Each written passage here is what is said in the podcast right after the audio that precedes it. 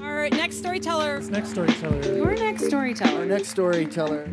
Hello and welcome to The Narrators. This podcast collects stories from our live events where people share true stories based on a theme. Today's story comes from the narrator's co host, Erin Rollman. This story was recorded live on October 17th, 2018.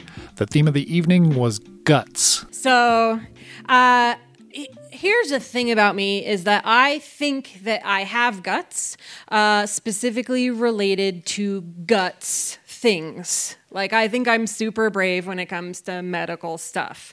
Uh, I'm not scared of needles, and I think all the medical things are interesting. And anybody who's a longtime regular of the show knows that I happily donated my kidney to a stranger, and I had a lot of fun in that process. It was like genuinely a fun experience.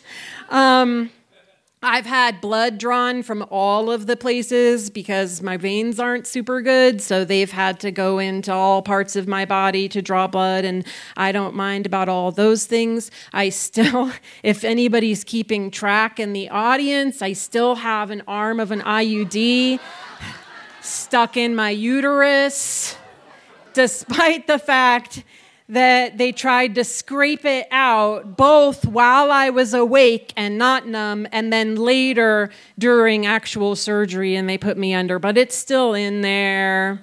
No big deal. so that stuff doesn't bother me. So, um, when my girlfriend was preparing for her gender confirmation surgery, known colloquially in the trans community as bottom surgery and known colloquially in the cis community as the surgery, um, because we seem to consistently fail to understand that there is not just one surgery that a trans person might want to have or might not want to have. That's totally up to them. They might not want any surgeries, etc., etc. So we're on the same page on that. So, so she was preparing for her gender confirmation surgery, um, and this is uh, on in mid September, uh, just this last month. Um, and I tried to be really calm presence for her um, because I'm like super brave about surgery stuff and it's no big deal. And I've had surgeries and she hasn't. And so I was like, I'm going to be this person that is really solid for her through this really, like, obviously an anxiety inducing time. Um, of course, the problem is if you're just by your very nature not upset by surgery, it's hard to even understand how to help someone through it because being like, it's no big deal doesn't help. That's like totally garbage thing to say to someone who is in a total panic about the whole situation.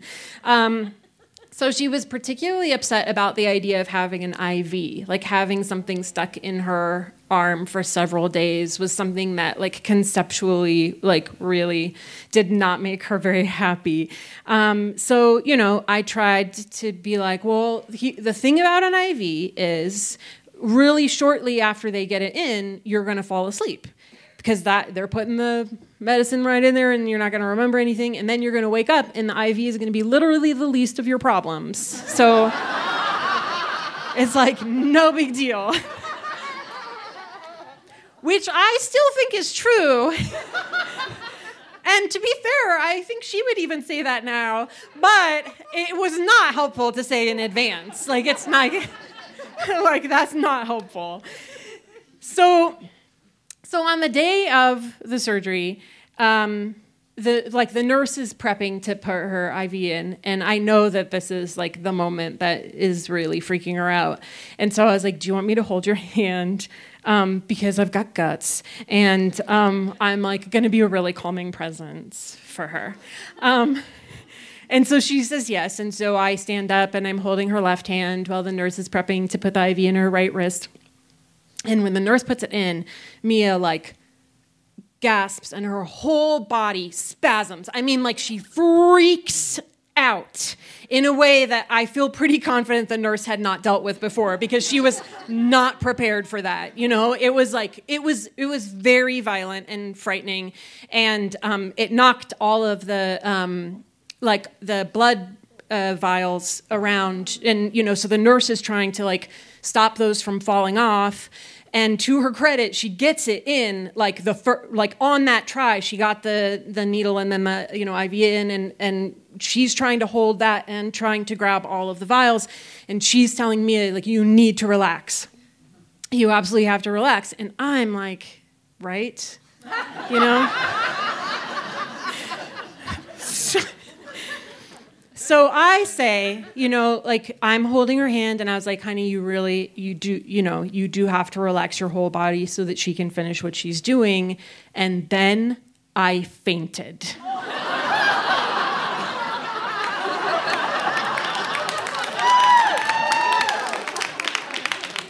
yeah, it was not cool. So I made a difficult situation like a million times harder. So remember, I'm holding on to Mia's hand, and she's supposed to be relaxing as she's trying to hold me up because my body is falling next to her. And the nurse is way too busy to deal with me. And so she's like screaming for another nurse to come in and help me. And I will say that to my credit, right before I fell, I mumbled, I'll be all right. so that nobody would worry, which is exactly how fainting does not work. Because everyone worries when you just fall to the ground. Like, it doesn't matter if you've been like, you know, no, I'll be all right. It's like, no. It seriously doesn't matter what you say right before you faint. Like, people are like, this isn't cool. And also to my credit, I fell really gently. Like I fell really carefully to the ground. I put in I knew it was coming up, so I put in my best stage combat skills and I was like ooh, like a, gra- a graceful drop to the ground. And the second I hit the floor, it I cleared up and I was fine again. Um, so all I remember, I mean, what I remember from the moment is that I was, you know, holding her hand, and I started feeling really nauseous, and then super dizzy. And what I didn't do was sit down or tell anybody what it was about to happen because I knew what was about to happen, but I didn't say anything useful out loud um, because I didn't want to cause a fuss. So I was like, it's cool. I'll just work through this disease spell that I'm having. And then, you know, I fell and cleared up and I popped right up and I was like, I'm fine, I'm fine, I'm fine, I'm fine. Um, so I think the most obvious and for, for sure true explanation of what happened there was that the theater person in me was like, why isn't this more about me? You know? I was like, you know what this scene needs? Some more drama. And then I also wanted juice, you know, so I got it. Like that's what so I'm like, it just it's an extravagant way to get juice in a hospital, you know? You're like, I'm feeling a little parched. just go down. So also, I will admit, probably also in play was that I was jet lagged. We had just literally flown in from overseas the night before. And I was in an emotionally charged situation and um, on the brink of a small cold. And, and this is where it gets a little bit cheesy. And it is likely my way of justifying being the least gutsy person in that room. But it really did feel like this. Um, so even though I was jet lagged and on the brink of a cold and vying for attention, um, I think in the moment, like connected physically to her and watching her in pain, I was in a highly empathetic space. And it was like watching someone that you care about. It's so, di- you know, it's different to get things stuck in you than it is to, you know, watch people that you care about go through something painful and something scary, and it felt really powerful. And so, on some level, I was like, I fainted so she didn't have to, you know? Like, I was like, I'm gonna take it for the team here. and again, it, I'm not trying to. Ju- it was not helpful. Like I'm not trying to justify. Like I made, you know, I heightened a kerfuffle, which is not like a cool thing to do. Um, so admittedly, I was maybe it was maybe a little too empathetic in that moment. But I'll say this: that I will take too much empathy over no empathy any day of the week. Right. And that's one of the things that I love about the narrators is I feel like it's a time where you really get to bask in the humanity of others and really reflect on your own humanity. And in a world, um, oh, dang it, I was telling a funny story. But I think in a in a world that is so um, that is so prepared to demonize my girlfriend and her trans siblings, um, that's so ready to take their humanity away at all times. Like, I don't know how many of you people saw the story about the trans child who wasn't allowed to go into either locker room during a school safety drill. I couldn't even read the story, I just saw the headline, but I was like, that hurts my heart too much. I can't read it because I just don't know how how I can't imagine how you could tell a child that their life isn't even worth practicing to keep safe. Like you you don't even get to practice like you're to make it through a dangerous situation. And um, uh, statistically, violence against uh, trans people, particularly trans women of color, um, is is uh, through the roof right now.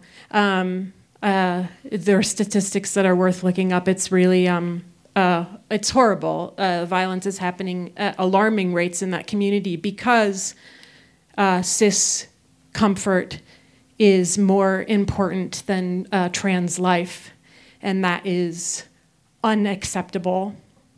Um, so, in this world, uh, let's be empathetic and let's also vote and let's also uh, not be tolerant of intolerance. And let's be ready to do uh, massive stay at homes or whatever have you, because historical studies show that it takes 3.5% of a population engaged in sustained nonviolent resistance to topple a dictatorship. True statistic. And let's be prepared to leverage our privileges to benefit those who need it. And let's amplify signals. And let's all sorts of other things like faint for each other. And that's the end of my rant.